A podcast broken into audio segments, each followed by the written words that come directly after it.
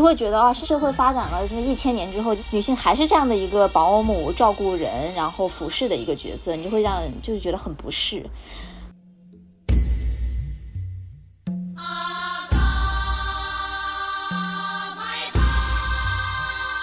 赛博格它其实是消解二元论和绝对界限的这么一个愿景吧。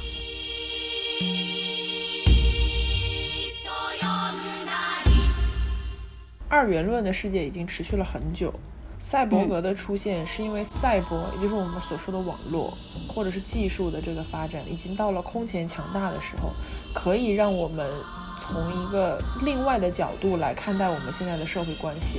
赋予了我们一种颠覆的可能性。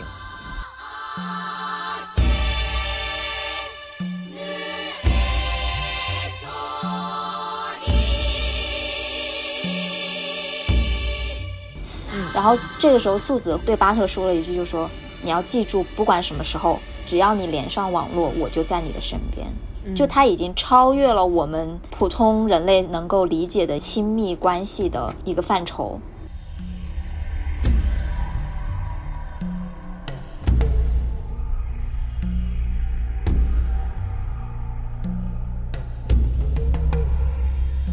大家好，我们是美西园与东方巨龙，欢迎大家继续收听我们这个名字非常拗口的节目。最近呢，我们发现赛博朋克二零七七就是这个游戏它很流行嘛，然后呢赛博朋克这个概念也正在经历一次回潮。不过呢，我们今天更想聊的是赛博格这个概念，也就是呃有机体跟机械的一个结合体。然后我们想要通过大家可能比较熟知的赛博朋克的作品，或者说科幻作品中的女性角色为例子，来看看赛博格的诞生与发展是如何与女性主义紧紧相连的，以及嗯、呃，在这个赛博世界中性别的界限是如何被消解的。这个是我喜欢的话题，对，因为我一直、呃、很喜欢赛博朋克的概念，但是我其实对于赛博格了解不是很深入，基本都是被美西园科普的。赛博格吹在此对，就是他是个赛博格吹。对，我也是因为最初是看攻壳机动队嘛，还是攻壳机动队、嗯、攻壳机动队不知道这个怎么、嗯、那我们就念攻壳机动队。 嗯, 嗯最早是因为看了这个电影，然后对整个这个就是 Cyborg 然后比较带有赛博朋克色彩的科幻作品有有兴趣，然后才去了解这些东西。然后因为上学学习的关系，然后也读了一些相关的理论啊文章什么的，所以我也是一直都挺想聊这个话题，没有找到契机，所以现在是一个很棒的机会呢。嗯，是的，对，所以因为我自己虽然对赛博朋克可能有一些了解，但是我其实不是特别清楚赛博格是什么，然后我相信有很多人也、嗯对赛博格是处于一个迷茫的状态，所以我们可以先了解一下这个基础概念吧。嗯，好呀好呀，可能看过浪姐的朋友们听过这个概念，就是里面不是有一个叫朱婧汐的姐姐，她就很喜欢说自己想成为一个赛博格嘛、哦、嗯，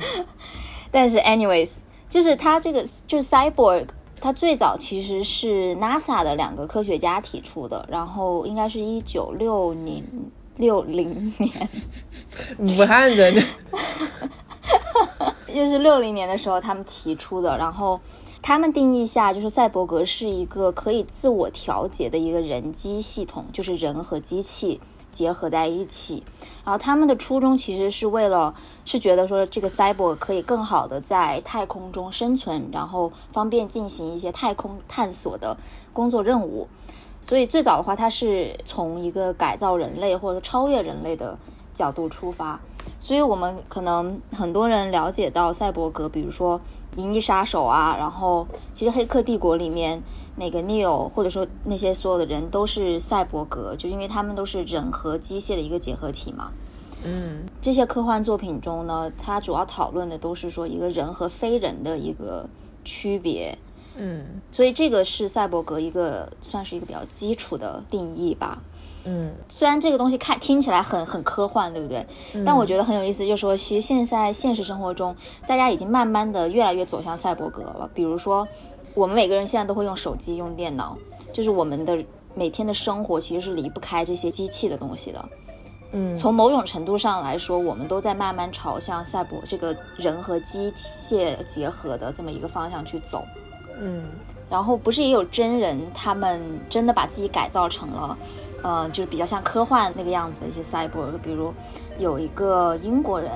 还是西班牙人，反正是欧洲那边的一个人，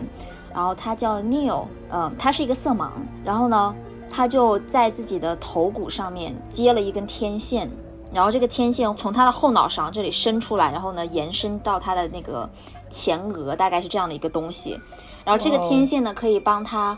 感知色彩，然后把这些色彩转化成音频，就是震动传到他的头骨上，然后他以此来就是辨别色彩这样子。然后他这个东西他其实是就等于说他他其实是被政府给认可了的，就是他的比如说护照上面一般大家就是照护照照片的时候是不能带配饰啊，但是他的那个护照上面他是有自己的这个天线的，就是这个已经成为他的一部分了。如果是我在现实生活中真的见到了这样的改造人或叫赛博格人，我应该会觉得很震惊，就是我可能会抑制不住的一直想要去看他，因为虽然他们存在但仍然是很小众的一个群体，对吧？对，嗯，但我觉得很酷。我在思考他怎么洗澡，就我不可抑制的会思考他防水吗？应该是防的吧不然怎么洗头啊我的天呀，你说到这个我想起来我前两天还看到一篇文章，就说如果我们真的有脑袋上有接口的话人要怎么洗头、嗯、对呀，然后好像说好像说 M I T 就是有专门研究这个脑袋接口的这一些科研人员吧，他们在做这个实验的时候就他们要不停的洗头、嗯、才能够保证就那个电流可以从头皮上比较好的传导到他们的感应器上面。哇哦，嗯，就还挺挺挺有意思的嗯，这个是一个全新的领域了。但是就像我刚刚说，我觉得其实我们正在往那个方向发展，像是 Neil 这种看起来更像科幻的人对我们来说比较陌生，但其实我们每个人的生活是深深的依赖着机器的还有网络。嗯嗯，所以就是为什么这些年有很多人呼吁大家要不要过分的依赖手机，就比如说你不要一直玩手机，或者你不要一直看电脑，就你要需要有一些比较回归本真的一个生活模式。其实就是很多人会害怕自己的时间和精力被这些网络的内容控制住了，就他们觉得你要脱离这个环境你才能回到一个人本身的状态。嗯嗯，对，其实这就是一个很本质的问题啊，就是人本身的状态是什么？对，就是说人人存在本身它到底是指的是什么？是不是说有了机器之后就完全就会抵消作为人的一个存在？我觉得这个是很多人在讨论，或者说很多这种科幻作品他们都在讨论的一个问题。嗯，对，而且其实如果这样看，我们非常容易对网络也好，机器或者是高度发展的科技产生依赖。就是小的时候不都会教育我们说不要看那么多电视嘛，就是会让你不要看电视yeah. 然后等到再大一点的时候，对对对，那个时候就有概念叫网瘾嘛、嗯、然后到了现在就是手机，但实际上就我们小的时候教导我们的父母，现在其实很多也沉迷自己的手机网络，就是这个东西它特别容易上瘾。就一个人他只有用和不用，他用了他一定没有办法离开他生活，就好像变成了一个这样的状态。嗯，其实我自己的话我觉得还挺矛盾的对这个事情的态度。就一方面其实我也不是，特别是疫情期间嘛，我对屏幕啊手机啊电脑这些东西真的是非常的疲累。嗯，但是与此同时我也相信就是人和网络也好，这种技术也好，是不可避免的，它一定是会结合的越来越紧密的，只是说以什么样的一个程度。嗯嗯，哦，这个就是那个《宫壳机动队》里面讨论了很多的一个话题。对，就什么决定我是我、嗯、对，人和机器真的有很大的区别吗？或者人和傀儡，那个电影里面讲的是傀儡吗？嗯 Ghost、嗯、对，还有 Ghost in, Ghost 和 Shell 它的这个就是灵与肉的这个关系。嗯嗯，我觉得我们可以等会详细的多聊一下这个宫壳机动队。嗯，可以，没问题。那我们就是可以以此为契机，我们就可以开始聊聊赛博朋克的作品中或者科幻作品中的一些女性主义或者是女性角色吧。嗯，对，因为我们本身也比较关注就是性别议题嘛。我之前被安利去玩了一个游戏，它在两年前非常的红火，叫做《底特律变人》。这个游戏它是做的非常精致，然后细节都非常的丰满，讲的就是一个在未来嗯科技高度融合发展的一个人类社会，底特律这个城市人造人，也就是我们所说的 A I 人工智能，已经完全的蔓延到了我们生活的每一个角落。就是它可以是你的管家保姆，它也可以是呃警察的得力助手，它也可以是艺术家，就是他们会做很多的事情，但是他们仍然是被人类这个族群所控制的，然后也可以为人类的意志左右他们的命运，就他们本身没有不具备独立的一个人格。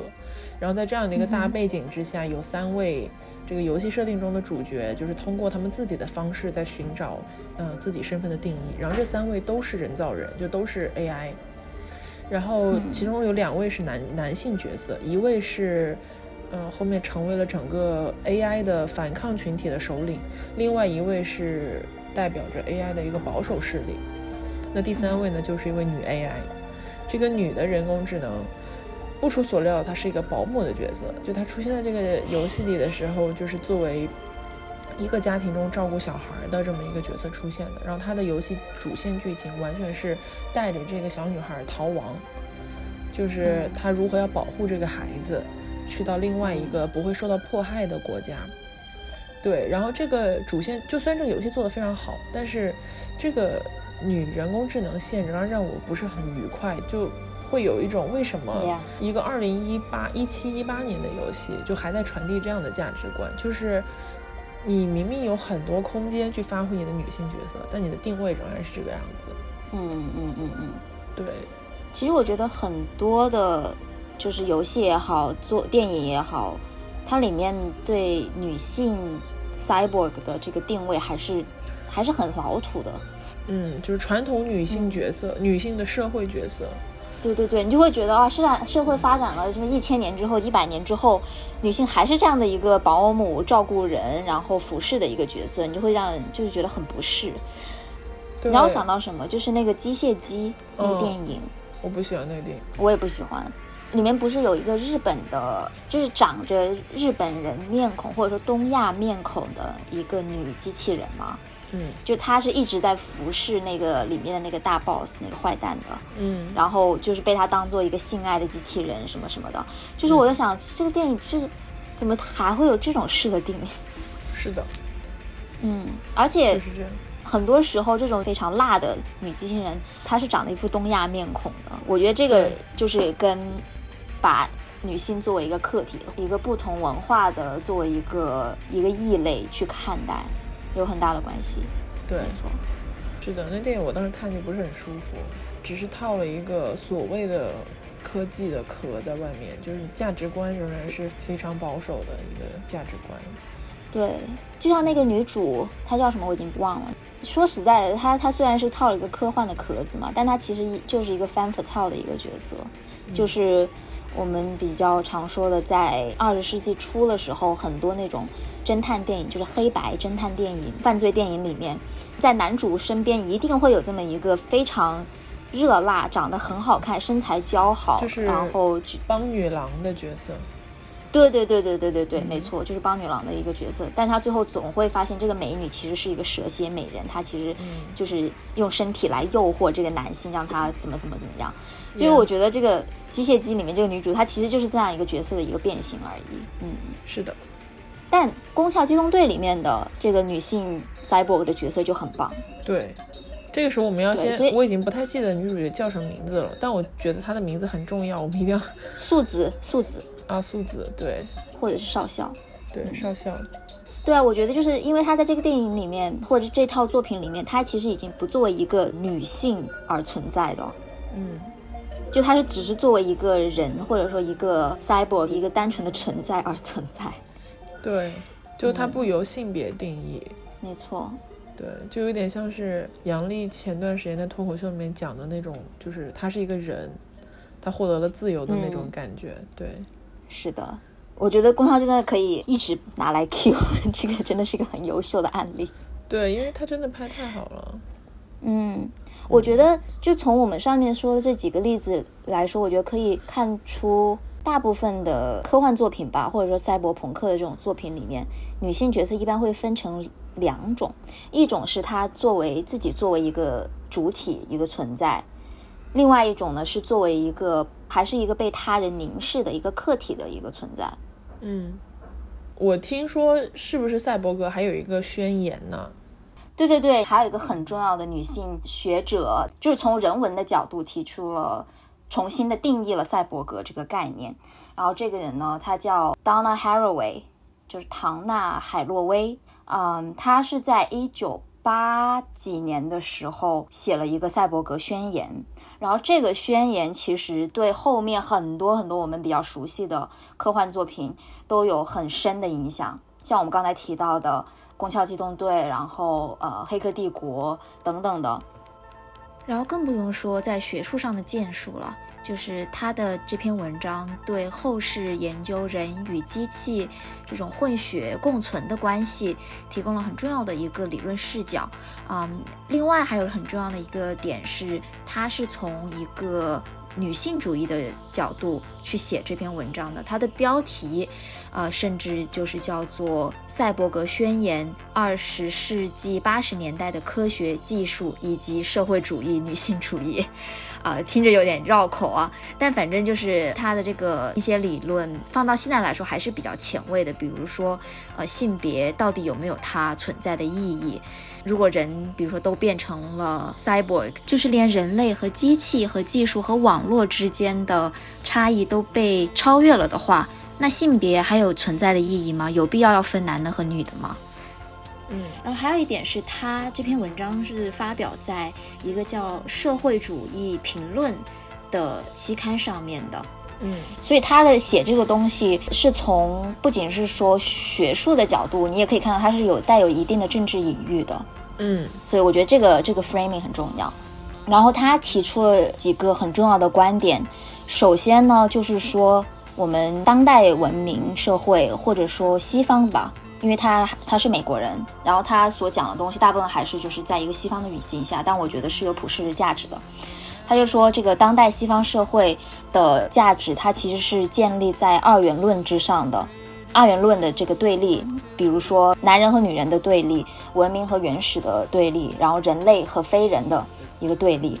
而在这种二元论里面的对立的双方，往往是有一方是占主导地位，然后去压制另一方的，比如说殖民者对被殖民者的这个奴役，然后男性对女性的约束，对吧？所以说占主导地位的这一方，他不断的会将另外一方塑造成异类或者说一个他者，然后并通过这种方法来维护自己的来稳固自己的一个统治，然后去维护他们口中所谓的一个完整性。你不觉得这个东西放到现在听起来还是很有很有意义吗？是的呀，嗯，就是在现在的语境下面，它仍然是合情合理的。对对对对对，嗯，他提出了这个赛博格的概念，它其实整篇文章它主要是要抵抗的就是这种建立在二元论之上的这种所谓的完整性。嗯，然后他还提出了一个很重要的一个点，就是说赛博格它其实是消解二元论和绝对界限的这么一个愿景吧，可以说。怎么说呢？就是说二十世纪以来，他说有三次比较大的关于界限的这个破除。嗯，第一个是人和动物之间的这个界限，就是说随着进化越来越完善，然后生物技术的进步，人和动物之间的界限是慢慢的模糊了的。然后第二点呢，就是说有机体，就是人类和动物加在一起嘛，就是一个有机体这个概念，就是有机体跟机械之间的界限也在慢慢的模糊。嗯，第三点就是说物质和非物质之间的界限的破除。物质其实指的就是一个有肉体的东西和一个没有肉体的东西。但我真的想提问一下，对，就他说的这三次界限的突破，我脑海中没有一个特别明确的案例，就他现在只是一个概念。嗯，比如说他说人与动物，人与动物的界限是在哪里模糊了呢？嗯，这个我觉得可以呃到他的原文里面去找一下答案。哈拉维他自己本身是学生物，呃，他写过一本书是关于灵长类动物和女性主义，我没有读过，因为我的生物不好。但是，嗯，他是一般是从一种啊、呃，就是把生物学科学放在父权呃制度下面去审视的。他原文是这么说：在二十世纪晚期美国的科技文化中，人与动物之间的边界已经彻底的被破坏了。啊，巴拉巴拉巴拉。实际上，女性主义文化的很多分支确实都确认了把人类和其他生物联系起来的快感。动物权利运动并不理智地否定人类的独特性。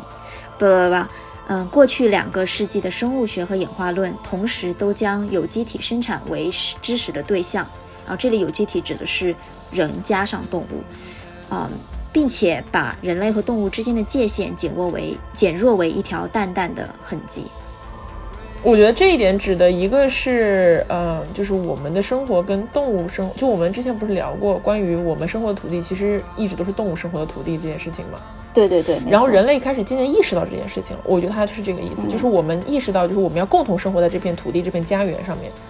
对，然后关于就是说动物其实它也有自己的生存权利，有我们所说的这个人权的这个概念在了。是的，嗯嗯嗯嗯，所以就是这一点的边界是模糊了的。是的，然后说有机体跟这个嗯、呃、机器之间的界限的模糊、嗯，我觉得这个是指比如说我们的假肢或者说义体这种东西，或者心脏搭桥技术等等的这这些。技术所带来的一些人就是有机体跟非有机体的一个结合。嗯，但是 我, 我这个这个趴是我觉得有点模糊的。OK， 那我们再来读下书。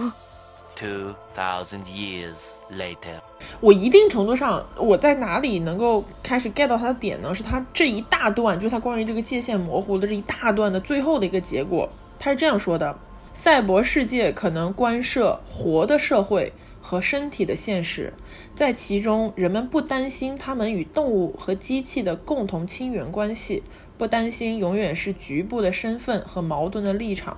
政治斗争是同时从两个视角来看的，因为每一个视角都揭示了从另外一个有利位置看是不可思议的统治和可能性。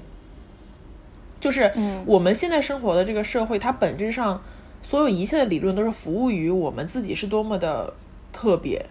或者说它服务于我们自己是多么的高高在上。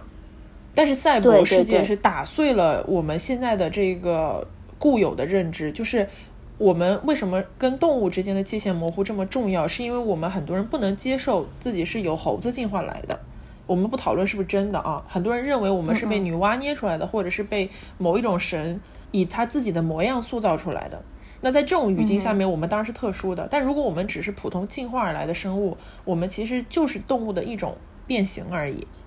我觉得它这个其实就是跟我我之前提到那个所说的二元论是有关系的。就是说在一个二元论中，总会有一方去通过压制另一方，把另一方塑造成比我们低等的一个东西，用这样的方法去强调自己的一个主导地位。对，它要消除了就是这种二元对立，这种压迫与被压迫的关系，它消除了这些界限。所以我觉得这个是他的文章的一个比较本质的一个东西，它其实就是说想要打破我们固有认知中一个完美或者说一个完整的自我形象。嗯，要打破的这个可以是一个男权的自我形象，也可以是说人类就是以人类为中心，嗯、呃，觉得人类高于机器高于一切生物的这么一个自我形象，它是要打破它的、嗯、所以我觉得赛博格宣言它其实是告诉我们没有必要那么强调差异性，男人与女人之间的差异，或者是说人类与机器与技术之间的差异、呃、因为强调差异性只会导致更加的对立和撕裂。嗯，换句话说就是增加容错率。就是赛博格的这个存在本身就是一个界限模糊的代表了。那如果我们能够接受赛博格的话，那整个社会它的肯定包容度会更高，就是能够更加包容那些与主流格格不入的存在。我有另外一层的理解，就我觉得你说是对的，但是我同时 get 到了一个观念是，就是二元论的世界已经持续了很久。赛博格的出现是因为赛博、嗯、也就是我们所说的网络或者是技术的这个发展已经到了空前强大的时候，就是几千年以来终于出现了这么一种有力的武器或者是有力的工具，可以让我们从一个另外的角度来看待我们现在的社会关系。也就是说，赛博的出现或者这种技术它本身赋予了我们一种颠覆的可能性。嗯哼，所以它这个技术本身其实非常重要，因为你它它具有很强的不可替换性，没有任何的东西有赛博这么强大的能力。对，所以他这篇文章里面也指出了，就是现在很多人是在抵抗，就是世界范围内啊，就是这种技术的强化、技术的统治。很多人都说我们嗯、呃，有朝一日会被人工智能推翻，然后我们会变成他们的奴隶、嗯、对吧？这种就是一种抵抗的一种浪潮、嗯、其实就是一定程度上反对现在社会或者整个世界出现的巨大变化，或者是因为这种技术的出现而引起的二元论的变化。对，没错，我觉得就是现在可能讲这些理论有点晦涩，我觉得可以拿那个《攻壳机动队》来做一个比较好的一个范例。就是你刚才说到了，就是说现在人对A I 或者说对技术机械的这个恐惧，它其实归根结底是对我们人类存在本身的意义的恐惧。嗯，我我现在就讲它的那个电影吧，就是第一部《攻壳机动队》的电影和第二部《无罪》。嗯，第一部它其实就是讲素子少校，就是这个女女主，她本身是一个改造人，相当于就她身体就是由人的肉体跟很多义肢机器所组成的。它就是就是它本身其实就是一个有机物跟机器之间界限模糊的一个很好的一个范例了嘛。然后第一部电影里面最终大 boss 不是一个叫傀儡师的一个人嘛，然后这个傀儡师他其实是庞大的网络中的一份子，他没有一个实体，他就是游离在网络上的这么一个存在。然后呢，他通过自己的黑客行为向世人证明说自己的存在，然后揭露政府的一些阴谋。然后素子他本身是一个警察，在这个他自己的调查和跟这个傀儡师的对决当中，他意识到了傀儡师，等于说他他被傀儡师给说服了。嗯，然后呢，最终他选择跟傀儡师一起成为了网络的一份子，而抛掉了自己的实体。嗯，所以这个层面上，他就从第二个界限崩溃进化到了第三个界限崩溃，也就是物质与非物质之间的这个界限的崩溃。嗯，第二部电影《攻壳机动队无罪》这部电影中呢，它讲的是就是你刚才说到这个人对机械的这个恐惧是从何而来的。嗯，它的主角换成了巴特，也就是素子的一个战友，跟素子关系是非常好的。 嗯, 嗯然后第二部电影里面一一开始的话，就是说一些傀儡就是人偶，他会去攻击人类。巴特要做的事情就他代表警察嘛，就要去找到这个幕后黑手。然后他们去到了一个研究室，这个研究室里面的女性的研究员，那个人其实就是 Donna Haraway 的化身，就是海洛威的一个化身。 嗯, 嗯然后这个动画片从致敬了，对对对，然后通过这个海洛威医生之口讲述了，就是说人类与傀儡之间的界限其实没有没有我们想象中那么大。嗯，他举了一个例子，就是说笛卡尔他自己的孩子死了以后，他自己造了一个人偶的一个娃娃。嗯，然后呢，这个海洛威医生就是说，人偶它其实是从某种程度上满足了人类繁衍后代、养儿育女的这种快感，因为从某种程度来说，这个人偶和一个小 baby、一个孩子，他们都是没有记忆的、没有知识，然后没有任何道德约束，他们所有的只是一个超强的一个学习能力。所以他们会成为什么样的人，是靠其他人或者说这个社会去塑造的。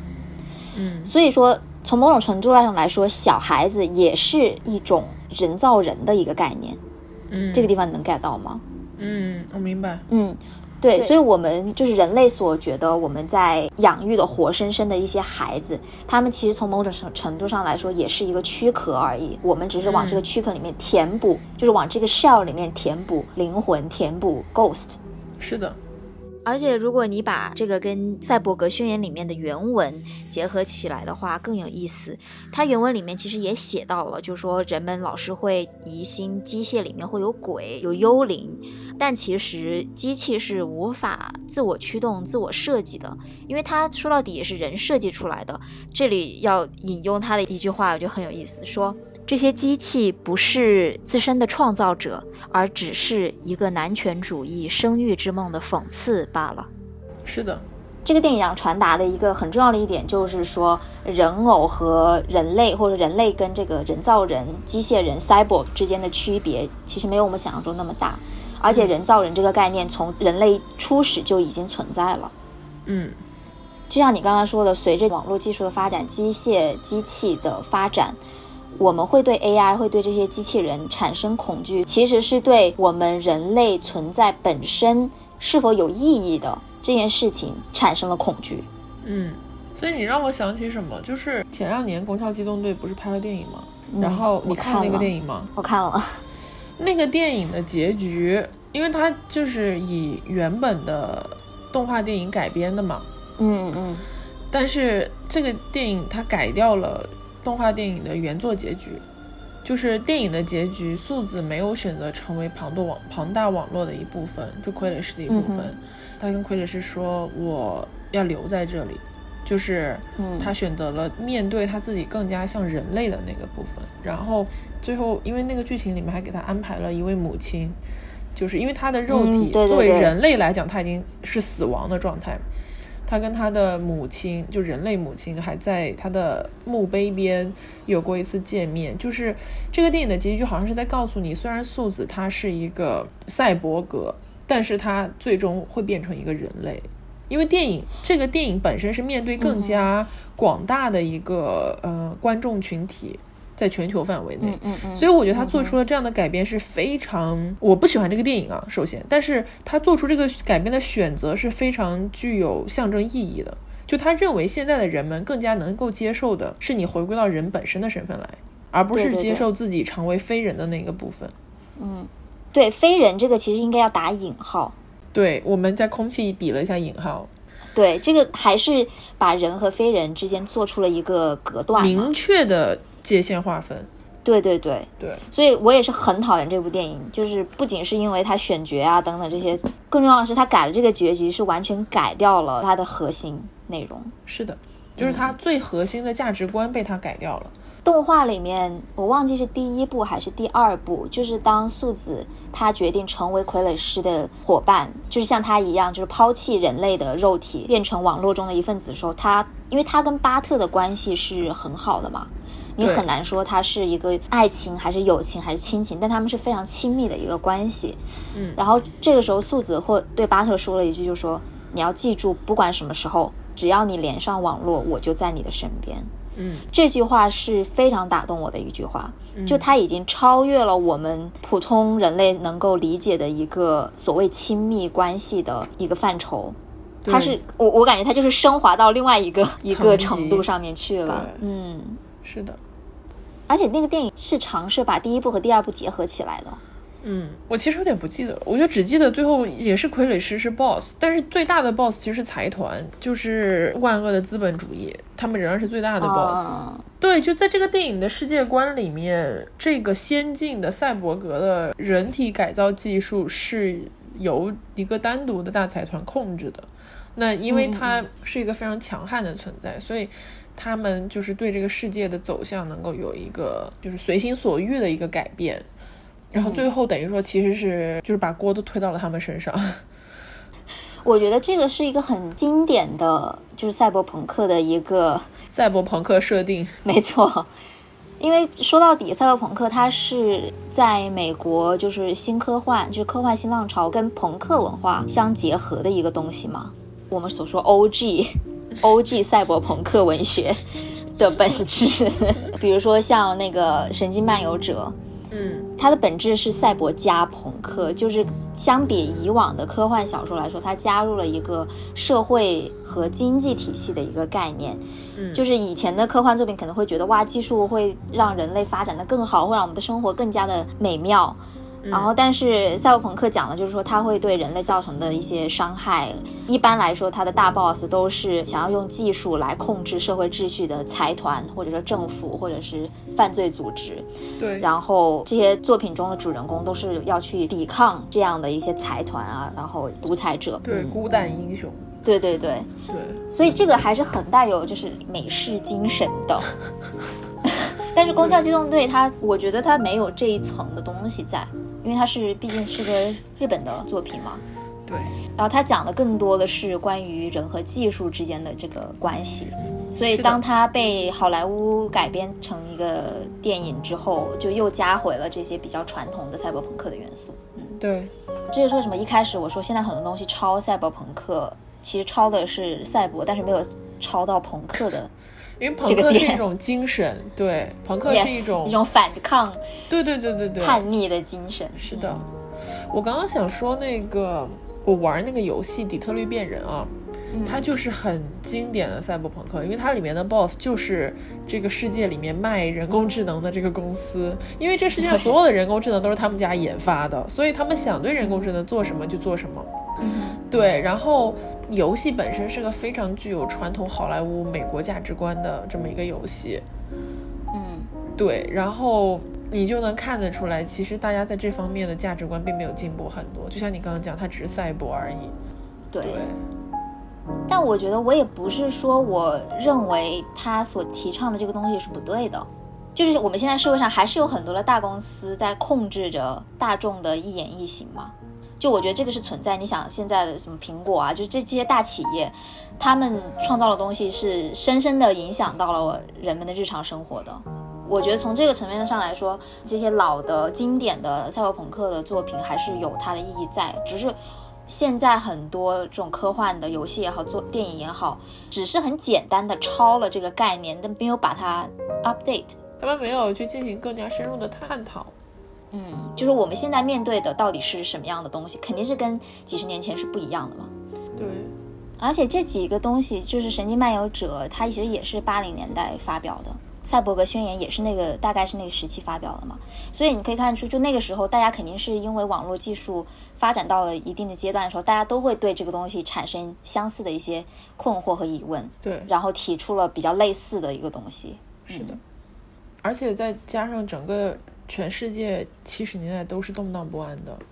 就是七十年代出现了非常多的历史大事件、嗯、然后、嗯、呃，我们能够看到很多不同的族群不同的国家地区之间有矛盾有抗争，然后有争取自己的权益，就诸如此类的事情很多，